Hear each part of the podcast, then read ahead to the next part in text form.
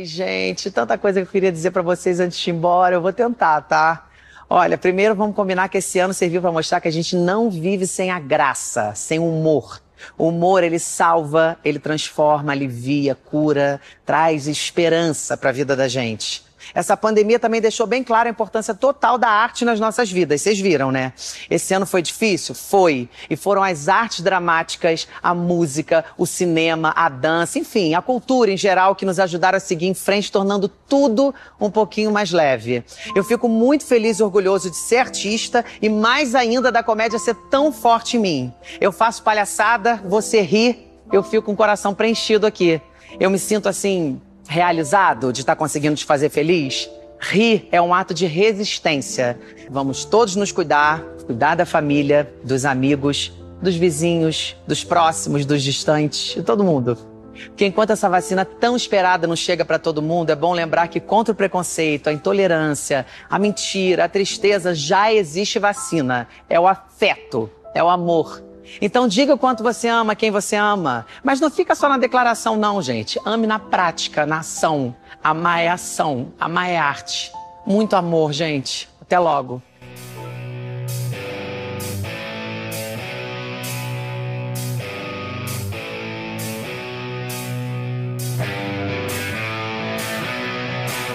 Olá, filhos e filhas da mãe. Aqui quem fala é Gabriel Pinheiro e Marcelina, já falei pra parar de gravar esta merda desse podcast toda quinta-feira! Ah, não.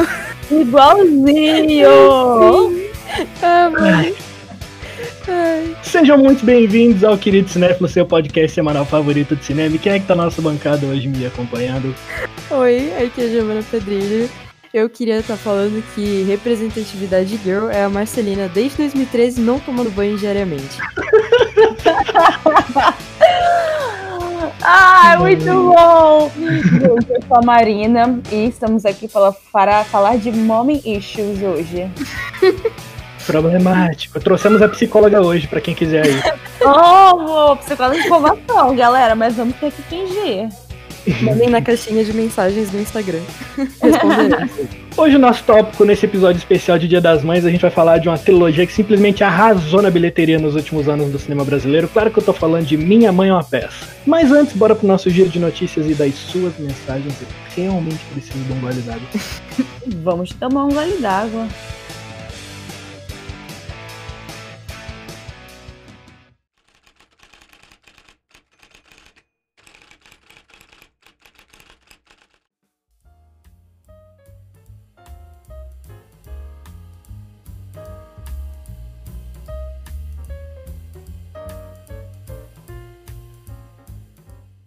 Paulo Gustavo, ator carioca, conhecido por criar, escrever e protagonizar a franquia Minha Mãe é uma Peça, morreu na noite desta terça-feira, dia 4, no Rio de Janeiro, vítima da Covid-19. Ele tinha 42 anos de idade. Nós aqui do Querido Cinéfilo havíamos gravado esse episódio no dia 1º de abril como um especial de Dia das Mães, que é agora esse domingo. É uma pena que as circunstâncias tenham sido essas, mas nós decidimos lançar nosso episódio mesmo assim, como uma última homenagem ao humorista e aos filmes que ele fez. Certamente conforto para o coração dos familiares, amigos e fãs. O episódio está bem engraçado. Com certeza, exatamente do jeito que ele gostaria que fosse. Nós lamentamos muito e ele fará muita falta para todos nós.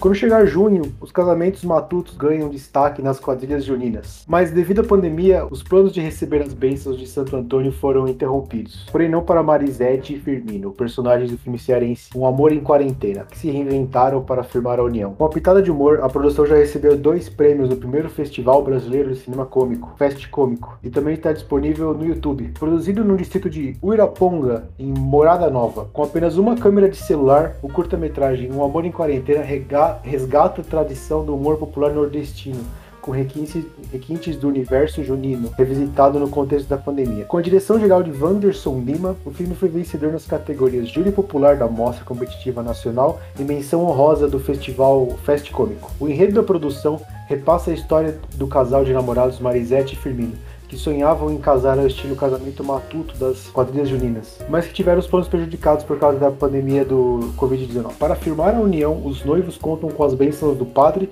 e da tecnologia e se casam por intermédio de uma celebração virtual.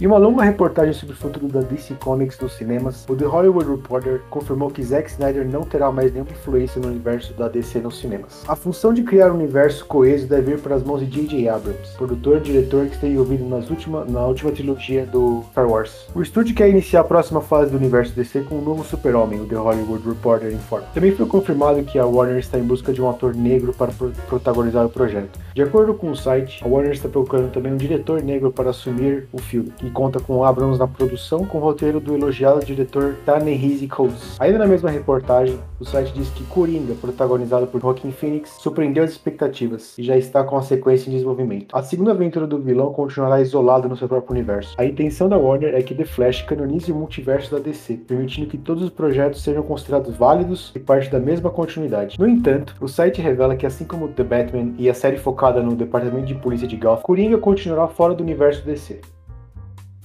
Velozes e Furiosos 9 estreia dia 25 de junho e trará a aguardada introdução do John Cena como o irmão desaparecido de Dom, Jacob Torre. Para que essa história funcione, o longa terá fortes ligações com eventos do primeiro filme. A informação foi revelada pelo próprio Vin Diesel durante uma entrevista para a Entertainment Weekly. O mundo inteiro está entusiasmado para o lançamento desse filme, mas é ainda mais especial para quem acompanha a franquia desde o início ou de um podcast que foi lançado aí do Queridos Cinéfilos. Teremos fortes ligações com o primeiro filme e ainda vamos além. Ou melhor, vamos regredir até a vida de Dom antes dele se tornar um criminoso. E esse foi o Giro da Semana. Lembre-se que você pode enviar perguntas ou mensagens para a gente através do e-mail queridoscinéfilo@gmail.com, informando seu nome e pronomes, ou nas nossas enquetes do Instagram, que é @queridoscinéfilo, e no nosso Twitter também, que também é @queridoscinéfilo. Eu sou o Fernando Caselli e muito obrigado.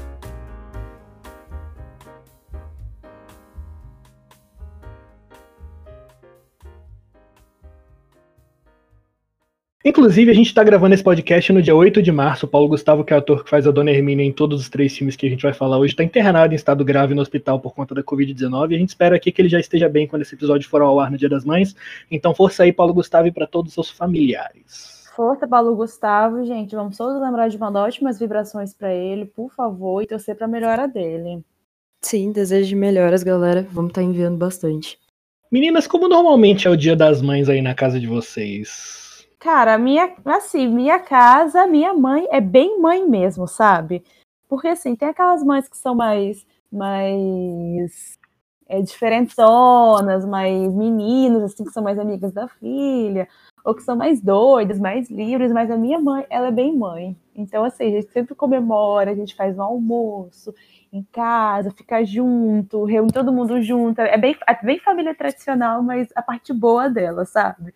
Que é a questão de estar junto. Cara, minha mãe, ela tem muito uma perspectiva anticapitalista no Dia das Mães. Adoro! Então, ela não gosta muito, tipo, de comemoração, assim. Tipo, claro que a gente, né, faz o café da manhã e tal, e eu sempre surpreendo com algum presente ou coisa assim. Mas ela tem muito esse negócio de, tipo, bom, falar que é mais uma data comercial e tal. Mas eu adoro dar presentinhos, então eu sempre fico prestando atenção numa coisa do dia a dia, que ela tá falando que ela tá mais afim e tal. E aí eu dou, porque ela gosta muito dessas coisas, tipo, presente útil. Então tem que ficar atento. Mas é isso, não tem muita grande coisa. E tu? Cara, a minha mãe, ela é daquelas que finge que não gosta de ser mimada, mas adora, tá ligado? Ela fica... não quero que vocês façam nada, não. Tá, tudo bem, mas se não faz, meu amigo, você vai ver ela ficar irritadíssima o dia inteiro. É maravilhoso. Ai, gente, a mãe se faz de difícil, sabe? Se faz que não quer presente, que não quer nada, que não quer ser mimada, mas quer sim, ela é dessas. Eu ela quer surpresa.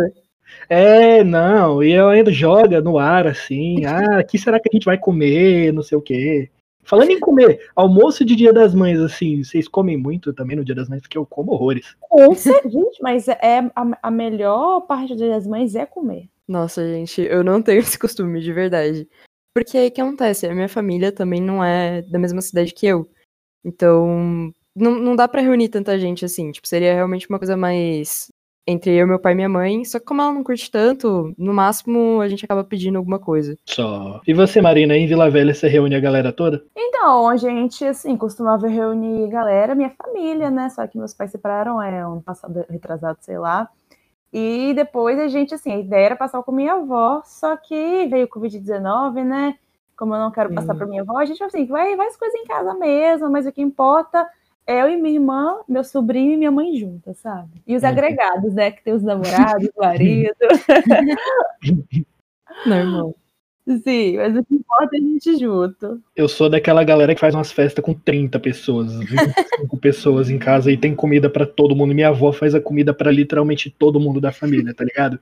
Caramba. A matriarca zona faz aqueles almoços, não sei o quê. Claro que cada um leva aquele pratinho enrolado naquele plástico filme que já tá aquela farofa gelada, mas o banquete é da avó, velho.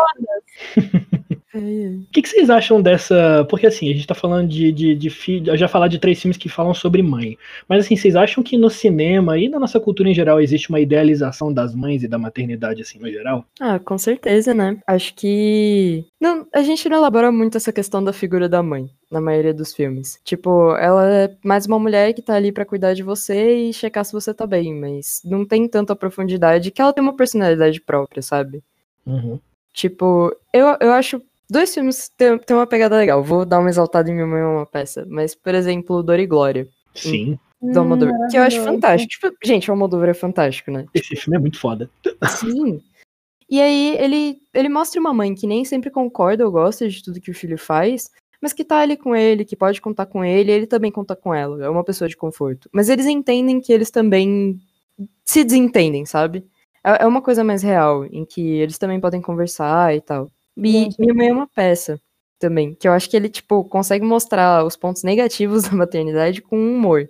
Tipo, mostrando que nem tudo é flores, mas que também a família compensa. Tipo, claro que ali, né, dentro da realidade que eles vivem e tal. Mas acho da hora como eles fazem isso nesse filme. Gente, o Almodóvar é demais mesmo, né? Eu amo a mãe de Dor e Glória e também, obviamente, amo a mãe Tudo Sobre a Minha Mãe. Porque, infelizmente, assim, existe um imaginário que a mulher, a partir do momento que ela se torna mãe... Ela só é mãe e acabou. Ela deixa de ser amiga, deixa de ser amante, deixa de ser mulher para se tornar mãe. Fica muito vidrada aquilo, como se aquela pessoa ali que um dia existiu como uma mulher se tornasse exclusivamente para cuidar do filho. Então, assim, esse tipo de filme que mostra outra perspectiva, que não, cara, que assim, existe um ser humano ali que tem uma vida além da maternidade... Pô, que tem seus defeitos, que não precisa viver em função dos filhos, que erra também, porque, cara, todo mundo é humano. Eu acho isso muito legal, muito real. Por isso que a gente acaba gerando tanta identificação, né? Por isso que faz tanto sucesso. Porque mesmo que você não perceba isso conscientemente, do inconsciente você vê que aquela representação tá diferente, de que é real.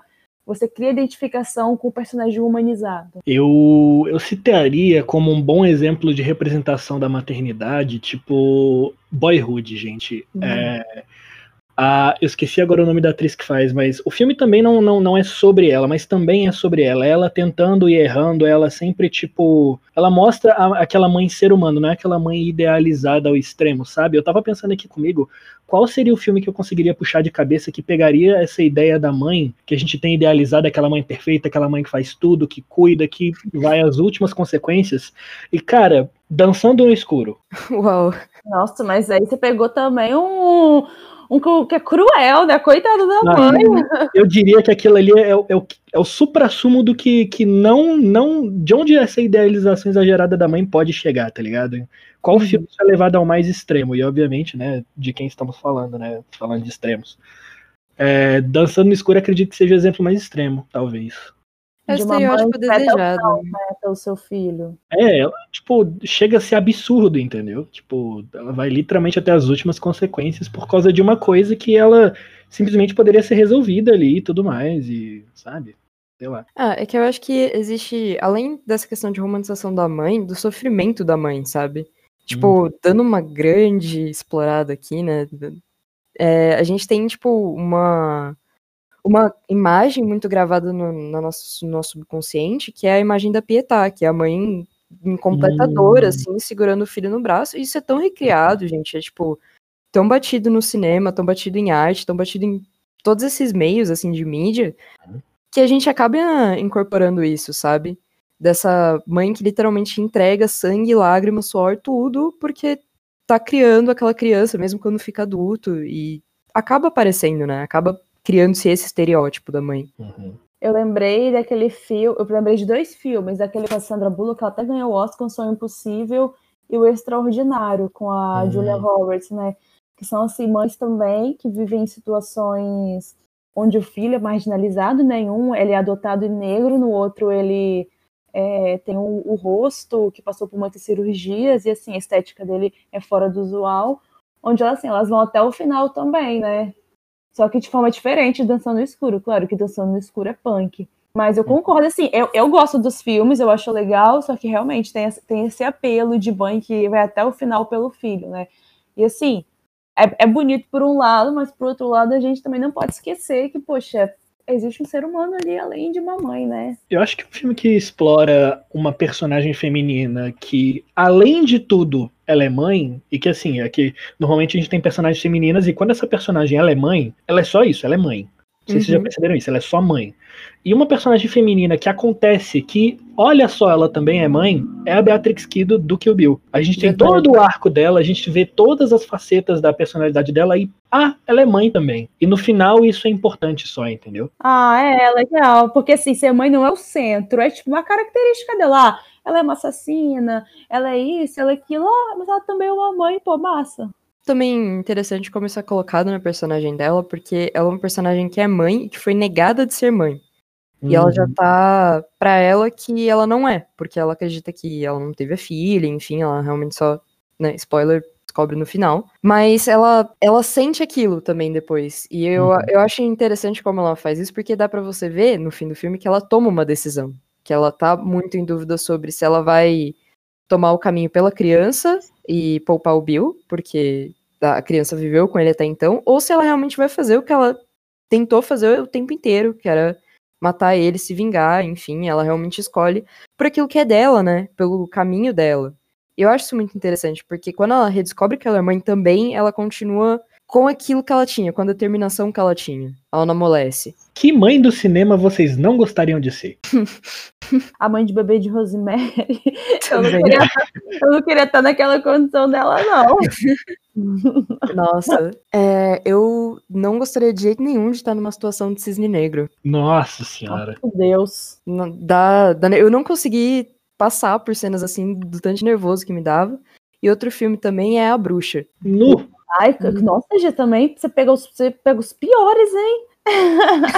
Eu acho que eu vou pegar o pior. Eu não queria ser a mãe de O Iluminado do Stanley Kubrick. Nossa, velho. Para que me deu gatilhos claustrofóbicos aqui. Coitada daquela mãe, gente. Nossa, realmente.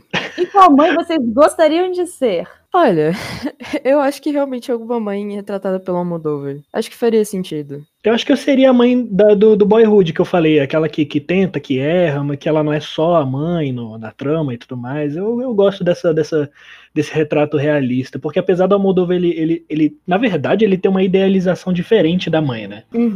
Mas sim. Eu acho que a versão da mãe de Boyhood, ela é super realistona, assim. E tu? Ai, gente, eu queria ser a mãe de Mamma Mia, a Meryl Streep.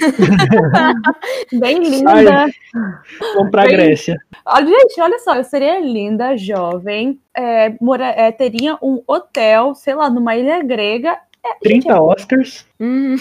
Assim, teria uma filha, não saberia responder quem é o pai dela, se seria meio bad, seria. Mas assim, se eu vou botar na balança as coisas boas e as coisas ruins, nossa, estou lá lindíssima na Grécia já.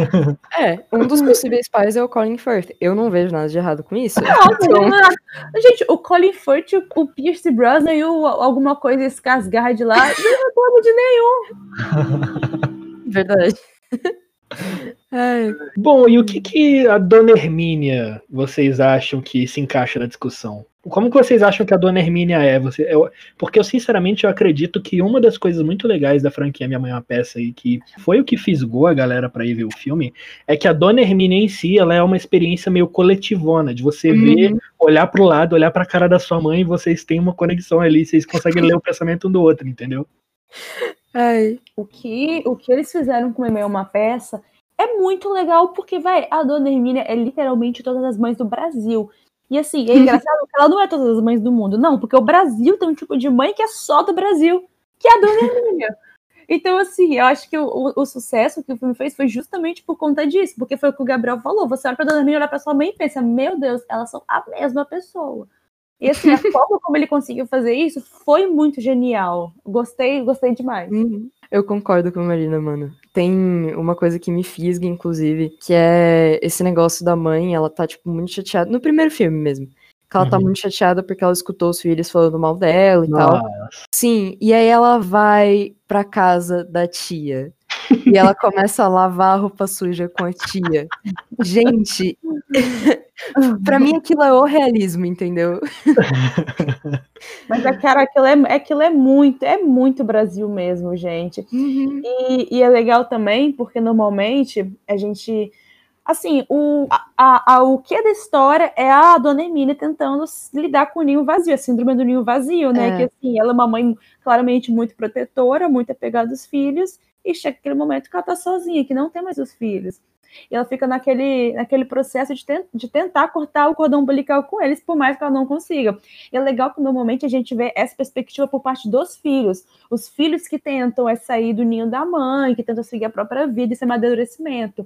Aí, assim, eu achei legal eles trazerem essa perspectiva pelo contrário, pela mãe. É a mãe que tá tentando lidar com a falta, ela que tá tentando seguir a vida. Porque, assim, é aquela coisa, ela se tornou uma mãe, só mãe. Então, a partir daquele momento que ela não tem mais os filhos, quem ela é, sabe? Quem é aquela mulher ali? Quem é aquela mãe que não precisa mais ser mãe? Aí, assim, isso fica legal, esse conflito dela interno, né? Sim, ela tem que se redescobrir, né? Entender quem que ela é, o que ela quer fazer, depois que ela não... Por exemplo, quando ela não tem mais que cuidar, tanto dos filhos quanto dos filhos dela, ou até não poder lidar com o casamento do filho, ela tem que entender que eles não precisam mais, e que ela precisa seguir o caminho. E isso é muito bonito. E ela acaba seguindo em algum momento, né? No segundo, ela acaba... porque o arco da Dona Hermínia é o seguinte, os filhos querem se distanciar, aí ela se entra em crise. Aí ela consegue uma coisa só dela, que é o programa de TV, né? E aí a gente chega no terceiro filme com os filhos realmente consolidando esse desprendimento. E durante toda essa trama, ela fica indo e voltando, atendendo a demanda dos filhos e se distanciando, atendendo e se distanciando, que é normalmente o que acontece, né? Você não é 100% mãe, mas você também não vira 0%, né? Uhum. Não é de 880 rapidinho, assim. Exatamente. Tem todo um processo e tal. E eu acho bem, bem bonito, assim, como eles colocam uma dessas sensações, que imagino que seja até comum na maternidade, que é o sentimento de injustiça, quando seus filhos começam a crescer e eles não precisam mais de ti pra coisa que eles geralmente precisavam. E é balanceado. Na personagem da Dona Hermínia, eu acho que aquilo tá ali, ela tem os chiliques dela por causa disso, que ela tá se sentindo injustiçada, porque sempre tá cuidando deles e tudo mais. Mas aí ela começa a perceber que eles não vão embora 100%, eles nunca partem e não voltam mais, eles estão ali pra ela também, e vai amenizando conforme ela vai realmente se encontrando, né? Sabe uma coisa que eu achei engraçadíssima na personagem da Dona Hermínia, que assim, eu não tenho isso, eu nunca conheci alguém assim, mas eu achei um traço muito engraçado, que é do nada ela desmaia. Tipo, sim. Do nada ela finge um desmaio. Já conheceu alguém assim? Pelo amor de Deus, eu queria muito conhecer alguém que realmente fizesse isso. Ai, gente, eu nunca conheci, não. Ficaria preocupada. Também nunca conheci. Ah, mas é um mecanismo, tipo, teatral mesmo ali, né? Pra esse negócio, tipo assim, meu Deus, deu pane. Não consigo lidar ou não quero lidar. Porque às vezes ela desmaia de fingimento, né? Pane no sistema completamente. Eu ia falar que eu acho interessante que ela dá essas pane no sistema normalmente quando ela vai entrar em conflito com algum assunto que ela não quer entrar. Principalmente com o Juliano, filho dela, que tem a Marcelina, que eu fiquei sacaneando. A Marcelina e o Juliano. A Marcelina ficam tendo piadas gordofóbicas o tempo inteiro durante o primeiro filme. Inclusive no segundo e no terceiro eles ajeitam isso. É uma crítica que eu faço ao primeiro filme. Uhum. Mas então, o Juliano, ele é um personagem, o filho da Dona Hermínia, que ele é gay. E toda vez que ela vai entrar em conflito em relação a esse assunto com ele, não é que ela, tipo, não aceita, não aprova o filho dela, ela simplesmente não tá afim de discutir isso, entendeu? Ela não a sexualidade do garoto, mas ela também não tá afim de entrar em conflito com isso, eu acho isso muito interessante. Sim. E aí que ela usa esse dispositivo de desmaiar e tudo mais, mas quando ela precisa defender o Juliano, ela defende. Eu acho que uma coisa que deveria ser um pouco mais tratada nesse quesito é porque tem uma hora que o Juliano vira e fala, tipo, ele se assume bi. E aí, a Dona Hermínia, tipo, ela não consegue entender, ela fala que ele tá confuso e tal, e, gente, que discurso normal de família, né? Tipo, falar que, não, um é o outro, o que você quer, sabe? Você não era gay. E aí, tipo, ele não se fala mais nisso, mas eu acho que, tipo, talvez fique aí. E ela também acordando e, tipo, no meio da noite, quando ele contrata uma garota de programa e leva pra casa da mãe, tipo, meu, o que ele tá pensando, sabe? Aquela mãe. É claro que ela vai ficar puta. Ai, velho. Eu acho que esse negócio da bissexualidade do Juliano, ele foi introduzido no roteiro. Claro que existe uma problemática aí de você falar de bissexualidade, dizer que tá confuso e não sei o que. Isso nunca é legal de escutar, sabe? Tipo, não é legal escutar isso em tela, mas eu acho que ele foi inserido como um dispositivo para subverter o que normalmente acontece, né? Que é que a gente vive num país homofóbico, uma sociedade homofóbica, e normalmente o que acontece é o contrário. O filho vai lá e fala que é gay, e o filho, não, você tá confuso, não sei o que, e tudo mais. Então, para subverter essa parada, eles criaram esse negócio, que o Juliano sempre foi gay, a mãe sempre aceitou, mas agora ele fala que é bi, que gosta de mulher também. Ela, que gosta de mulher o quê? Não sei o que, não sei o que lá. Então, assim, por esse lado funciona, mas por outro, tem realmente um probleminha ali. É, porque assim, ficou meio forçado, jogado ali, né? Porque assim, no primeiro filme ele não dá indício nenhum, ele é claramente homossexual, aí chega no segundo filme ele manda que é gay e sei lá, aquilo parece que não tem muito significado. Que é bi. Não... É, isso, manda que é bi, desculpa, gente. E parece que aquilo ali não tem muito significado além do choque da mãe, assim, essa interação, sabe? Tanto que no final ele fica com o homem mesmo, né? Eu não lembro se ele chega a ficar com uma mulher. Ah, ele tenta. É, ele tenta mesmo. Mas ele não consegue. No final das contas, no terceiro filme, toda a trama gira em torno do casamento dele e da Marcelina grávida. Que, inclusive, diga-se de passagem, eu acho que Minha Mãe é uma Peça, ele tem uma curva ascendente, porque o segundo é melhor que o primeiro e o terceiro é melhor que todos os outros dois. É tipo, primeiro você tem a melhora no roteiro, o primeiro ele é bem teatral, fica bem esquisitinho, o segundo já melhora o roteiro, o terceiro é top, assim. O terceiro, Minha Mãe é uma Peça, é sensacional. Nossa, inclusive eu tava lendo umas resenhas que, assim, o filme era pra ser só o primeiro mesmo, né? Mas fez tanto sucesso que continuaram. E eles meio que foram pegando os erros dos primeiros e consertando e levando para os outros, né? O segundo conserta que o primeiro errou, aí o terceiro conserta que o primeiro e o segundo errou. Aí acaba que realmente fica o melhor filme, fica um filme mais maduro também, menos teatral, né?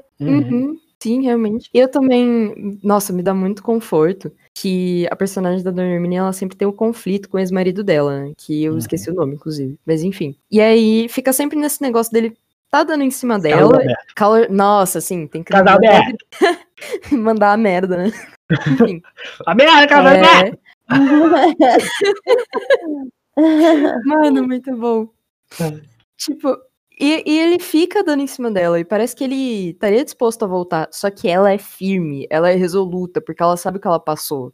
E ela não quer passar de novo, tipo, ela já sabe que aquilo não funciona pra ela, e não é um enredo pra virar um romance pro lado dela. Tipo, claro, poderia ter outro pretendente, enfim, e acho que talvez eles não deixem tanto, porque a trama é muito mais sobre os filhos do que sobre o relacionamento. Mas acho muito bom como ela mantém o ponto dela, como ela tá certa sobre essa questão, sabe? Não vai virar, tipo, uma magia e aí de repente tá tudo bem, estamos todos reabilitados. Nossa, isso é até amadurecimento do personagem, né? E subversão também, assim, de narrativa, porque normalmente você espera que os filhos seguiram seu caminho, no final a mãe vai reencontrar o seu primeiro grande amor e ficar com ele. Só que não, sabe? É amadurecimento dela, assim, dela entender a posição que ela tá, entender as relações que ela precisa manter pra vida dela, e não forçar naquilo. E eu acho que justamente o pessoal gosta tanto desse filme porque, cara, a vida é isso, sabe? Não existe um final feliz, existe uma série de finais felizes e a gente se adapta ao que encaixa com a nossa vida, assim, ele é nos trancos e barrancos, a gente chega lá, então, assim, mesmo ela terminando sem o ex-marido ali, tá tudo bem, porque é o processo de amadurecimento dela, da relação com os filhos e tudo mais. Acho muito louco como a gente vê essa questão, tipo, voltando lá numa coisa que vocês tinham falado antes, do filme ser brasileiro e tal, que a gente vê pequenos detalhes ao longo de todos os três filmes que causam, tipo, uma identificação muito grande, tipo, coisas pequenas. Por exemplo, tem uma hora no primeiro filme que eles abrem, assim, a geladeira e dá pra ver uma garrafa de plástico, assim, de água. Só que, tipo, não é garrafa de marca nem nada, assim. É aquelas garrafas padrão, realmente, que o povo brasileiro põe água. Tipo, tem... É muito bom, gente. Tipo, a Dona Hermínia também, ela briga muito com a irmã dela por causa de uma tapauera, assim. Por causa de uma potinha. Tipo... Meu Deus, isso é muito bom. Eu acho que o que eu mais me relacionei, que eu mais morri de rir nessa relação entre a Dona Hermínia e a irmã dela, a Iesa, velho, é a parada da mesinha de centro. Quem vai ficar com a porra da mesinha de centro? É muito sensacional, isso é muito minha família, discussões homéricas de quem vai ficar com tal coisa que é herança de tal gente. Não é nem briga porque é coisa dos outros, não, mas é porque fica discutindo. Cara, isso é muito engraçado, velho. Sim. Gente, eu lembro que eu ficava com o menino muito tempo atrás, né? Aí ele mandou um pedaço de bolo numa tapaué. Aí o tapaué ficou lá. Parei de falar com ele, a gente parou de explicar. Minha mãe ficava, meu Deus, como é que você vai devolver a Tupperware pra mãe? Era essa a preocupação. Isso é muito mãe, velho. Acho que só elas entendem o quanto significam esses pequenos detalhes, sabe? Sim. Gente, o primeiro Minha Mãe é uma Peça, ele tá na lista dos filmes brasileiros com mais de 1 milhão de espectadores. O segundo filme, ele também alcançou 1 milhão de espectadores, ele rendeu uma grana do cacete, ele perde apenas pro Tropa de Elite 2 e os 10 Mandamentos em filmes mais assistidos. E o terceiro filme, gente, logo na primeira semana, ele superou Star Wars, Uma Ascensão Skywalker, que é o meu filme, e Frozen 2, e no final do primeiro mês, ele arrecadou 137 milhões de reais, tornando-se um dos filmes de maior arrecadação de bilheteria nacional. Em fevereiro de 2020, ele se tornou o terceiro filme brasileiro mais assistido da história. Gente, eu tô muito chocada que rendeu tanto assim. Caraca, o pessoal gosta das mães mesmo, hein? Cara, que é muito real. Eu acho que, tipo, por ele ser tão... a gente se relacionar tanto, sabe? Tipo, você quer continuar assistindo, você quer continuar rindo dessas coisas, porque elas acontecem na sua vida também. Uma coisa que eu achei muito engraçada é que realmente, com o tempo, a Dona Hermínia, ela vai se desprendendo dos filhos e vai se reaproximando, talvez, no terceiro filme, mais ainda, das irmãs, né? Que é uma coisa que normalmente acontece, né? Você casa, tem filhos, aí você meio que se desprende dos seus irmãos e tudo mais.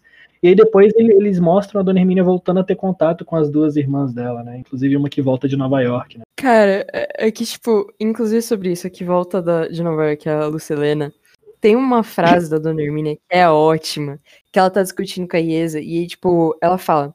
Luciliana não teve problema. O problema dela é que fumou uma maconha da hora que acorda à hora que dorme. Luciliana teve negócio de teto preto.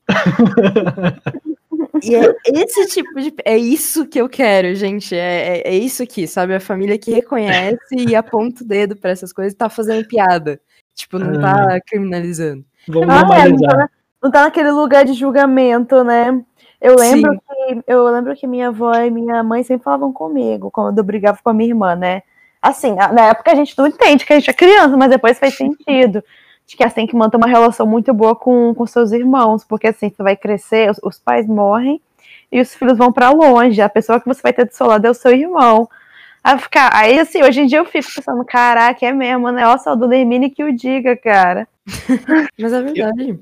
Eu queria fazer um protesto aqui, como um brasiliense que sou, que o Garibe é um banana, tá? E as pessoas têm mania de representar os brasilienses como um cara bananão que faz concurso público e tem ali Happy Family. E não é assim não, tá legal? Assim, brasilienses mal representados no cinema até hoje. É verdade, amigo, justo. O filho que não é problemático, o filho quadradão lá, o Garibe foi pra Brasília. Por que Brasília? Hã? Sim. Nossa... E nisso também, né? Tem a Marcelina indo pra São Paulo. Que incrível. Aí, sim. Nossa, eles fazem piada com dengue, gente. Nunca senti uma cidade tão representada. Muito bom. Morando na República, tá ligado? Sim. Com a galera do teatro. É tipo tudo que eu quero pra minha vida, tá ligado? Fazendo teatro, Peter Pan. Nossa, sim. Mano, é muito boa essa saga. Tipo, dela indo pra lá e tal, tudo... todo o rolê que ela realmente vive ali, sabe? E é muito bom esse negócio que Minha Mãe é uma Peça faz, que ela visita vários lugares. Então você tem, tipo, a experiência de, tipo, pincelado em alguns lugares do Brasil e um pouco lá fora também, sabe? Tipo, Dona Hermínia, hein? Sim, nossa, deviam lançar uma série de viagens, velho. Nossa! Vamos mandar Paulo e-mail Gustavo, quem... fica melhor. Ai, isso é muito bom. E tem uma coisa... que não sei se eles pretendem... eles não pretendiam fazer o 2 e o 3, né? Mas fica muito bom no fim do primeiro, e eles fazem nos outros também, que é colocar vídeos da mãe do Paulo Gustavo. Putz, aquilo é sensacional. Sim. A mãe do Paulo Gustavo é mais engraçada que ele, velho. Sim, fato.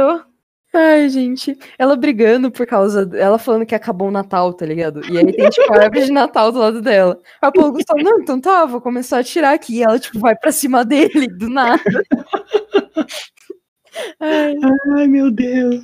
A mãe do Paulo Gustavo devia ser patrimônio histórico, sabe? Tipo, porque é muito boa, ela é muito boa. Ela devia ser TikToker também. Nossa, que eu também gosto muito da carga dramática que o filme traz, sabe? Porque, assim, é tudo muito bem colocado, que é engraçado, a gente racha o bico e tudo mais. Só que quando é pra ter aquele conflitozinho, aquele drama, velho, pô, não tem como não descer uma lagrimazinha, não. A cena da Dona Hermínia escutando pelo celular os meninos falando mal dela no carro do pai com a namoradinha do céu dele, tipo, nossa. De quebrar o coração. E tem uma coisa bem interessante que eles fazem, tipo, que nesses momentos, tanto pra mostrar, tipo, desentendimentos que, tipo assim, geralmente quando rola esses desentendimentos, a Dona Hermínia começa a lembrar de coisas que ela já viveu com os filhos, ou enfim, com as irmãs. E aí tem muito esse negócio do flashback, dela voltando pros momentos das crianças, quando, tipo, tinha um pouco mais esse apego, ela tinha que resolver mais coisa e tal. E ela meio que ponderando sobre essas questões. Eu acho muito bonito como eles, tipo, ficam trazendo isso, sabe? Tipo, é um flashback bem usado. O melhor flashback de todos, ele é no terceiro filme, que é o Juliano se fantasiando de Emília na festa do sítio do Capão Amarelo. Sim. Eu achei incrível aquilo ali. E, velho, eu vi os 3 Minha Mãe é uma Peça praticamente no final de semana de estreia. E sempre é tipo os filhos, tá vendo, mãe? Tá vendo? Não sei o que, não sei o que, não sei o que. É sempre assim as sessões, é o que eu acho muito incrível. Por isso que eu acho que a Dona Hermínia virou um ícone, porque já é um ícone e Minha Mãe é uma Peça é uma experiência coletiva de você estar dentro do cinema ou com a sua família assistindo. Tanto que por isso que foi tão esquisito assistir sozinho em casa, sacou? Tipo, sem ninguém pra comentar. Porque é bem essa, é uma experiência coletiva, porque toca meio que o coração de todos os brasileiros. Todo mundo tem mãe, entendeu? Tipo, pelo menos alguns, infelizmente, não conhecem, mas, sabe, tem, entendeu? Sim, não, é uma coisa que evoca, né, na nossa lembrança, como que a gente vive em família, né? Nossa, eu lembro que minha mãe viu e ficou toda emocionada, tá? Assim, ela não chegou em cinema e tudo mais, ela ficou bem, tipo, meu Deus... Eu acho interessante que Minha Mãe é uma Peça, pelo menos no segundo e no terceiro filme, ele oferece uma evolução naqueles filmes que a gente tá normalmente acostumado, naqueles filmes brasileiros, que a gente tem aqueles filmes brasileiros que a gente já conhece, né? Que é aquelas comédias da Globo, as famosas Globo chanchadas, e eu achei legal que ele apresenta uma alternativa. Tipo, o segundo e o terceiro filme, eles são bem diferentes desses outros tipos de filme. Sabe o que é importante? Muda o enredo. Graças a Deus muda o enredo. É isso. Sabe? São histórias novas, né? Sim, exato. E é uma história realmente sobre evolução, né? Como a gente tá falando aqui, tipo... Não é que fica girando em torno mais ou menos do mesmo tipo de situação. Não, tipo, realmente as pessoas crescem ali, a gente acompanha elas. Quantos Até Que a Sorte Nos Separe? Quantas vezes eu vou ver o Leandro Hassum ficando rico, tá ligado? A Samantha Schmutz ficando rica, sabe? Até o Paulo Gustavo indo, tá até o Paulo Gustavo indo pra Nova York, indo pros Estados Unidos, já tá ficando de saco cheio. Mas pelo menos um enredo, a trama, oferece uma diferença, sabe? Esse negócio de casa... Porque os filmes brasileiros têm muito esse problema, né? De uma franquia começar a dar certo, eles literalmente repetirem toda a fórmula em todo filme. Aí Minha Mãe é uma Peça conseguiu fugir um pouquinho disso daí. São histórias bem diferentes os 3 filmes. E vocês sabem, gente, que tipo... Mãe, ela também é um negócio, a gente ama, a gente briga e a gente ri depois de cenas vergonhosas que a gente passou. Porque isso é um negócio muito marcado da personagem também. Por exemplo, aquela cena cenas de balada com a Dona Hermínia são ótimas. Incrível. Ela indo buscar a Marcelina na balada, fazendo passar mó vergonha. Ela dançando na balada e arrumando boy pra filha dela. E no fim também, quando eles dançam no casamento, no 3, né? Tipo, é muito esse negócio de união. E eu acho muito bonito, tipo, como tá todo mundo junto ali e ela começa a... Ela guia a dança, né? Porque, tipo, no fim das contas, a família dela gira em torno dela, sim. Ela é uma pessoa, tipo, que tá muito presente em tudo. E ela é da hora ver essa finalização, tipo, esse voltando dela. E a vergonha depois vira motivo de piada. É, esses momentos meio vergonhões alheia, depois você fica rindo e acha... E é um momento meio gostoso de contar, às vezes, depois. É, sim. Você começa a achar até bonitinho, sabe? Sim. Minha mãe foi me buscar na balada, gente, olha isso. Mas você arrumou um boy pra mim. Sim, tipo, ó, se redimiu. Porque já aconteceu comigo várias vezes, meus pais buscarem na balada e não é legal. É, realmente. Eu também, não, galera. 5 horas, 5 e meia da manhã, todo mundo naquele lanchão, tá ligado? Comendo aquele bomba. E aí aparece 5 e meia da manhã, a senhora, minha mãe, de carro, não olha pra cara de ninguém, não dá nem oi, bora. Ai, gente, mico, mas tudo bem, né? É, mamãe, mãe a mãe, em todos os lugares, só muda o nome mesmo. É. Tudo igual. Eu lembro de uma vez que eu fui num show do Racionais com a minha mãe, porque ela é tipo, muito fã. Cara, a mãe da Giovanna é muito maneira, velho. Não, deixa eu contar. Vocês sabem que eu gosto de metal, de punk, de hardcore. Mano, eu já carreguei minha mãe pra cada buraco pra ver show, velho. Eu vi um show que foi literalmente num beco subterrâneo, mano. Ela falou, eu vou com você! E aí ela foi e ficou lá, velho. Tocou, se eu não me engano, Olho Seco, sei lá, Os Maltrapilhos, Galinha Preta. Olho Seco é de São Paulo. Cara, nossa, e minha mãe naquele nossa, nada, destoando do ambiente completamente, tá ligado? Que já não tinha muita gente, tinha umas 30 pessoas, tá ligado? Era nesse nível o rolê e ela falou que ia comigo e foi, e meu Deus, que vergonha. Enquanto isso, eu tinha Pinheiro pensando, meu Deus, 9 meses com o moleque na barriga pra ele me trazer um beco no fim do mundo. Nossa, sim. Ela não pode falar nada, que ela quase fugiu escondida pra ir ver o show do Megadeth. Oxi, quando chegou. Nossa. Gente, a mãe de vocês é muito empoderada. A minha empoderada também, mas ela prefere, sei lá, roupa nova, essas coisas assim. Tem fases e fases. Sim. Minha mãe também gosta bastante, tipo, um tanto de rock nacional, sabe? Ela já também ela quase gritou pro vocalista do RPM que ele era gostoso no meio do... Gente, dava pra ouvir, ela ficou gritando lindo, mas ela não gritou isso, ela ficava falando no meu ouvido da minha amiga, tipo, eu vou gritar, hein? Mas ela não gritou. Paulo Ricardo é uma coisa com as nossas mães, né, véi? Sim. Meu Deus, eu e Roberto Carlos com as nossas vovós, né? Inclusive, beijo, vovó, amo você muito. Nossa senhora. A vovó são suas segundas mães, né, gente? É incrível. É verdade. E é nesse clima que o Querido Cinéfilo dessa semana especial de Dia das Mães vai ficando por aqui. Fique ligado no nosso site oficial e nas nossas redes sociais para mais conteúdo do Querido Cinéfilo. Textos toda terça-feira ao meio-dia e podcast toda sexta às 10 da manhã. Lembre-se que você pode enviar perguntas ou mensagens para a gente através do e-mail queridocinéfilo@gmail.com, informando seu nome e pronomes, ou nas nossas enquetes no Instagram, que é @queridocinéfilo. Segue a gente lá no Twitter também, @queridocinéfilo. Beijo, gente. Feliz Dia das Mães. Um abraço pra mãe de vocês. Beijo, gente. Espero que vocês tenham gostado. Feliz Dia das Mães. E para as mamães que nos ouvem, vocês são tudo. Beijo, mamãe. Beijo, vovó. Amo vocês duas. É nóis.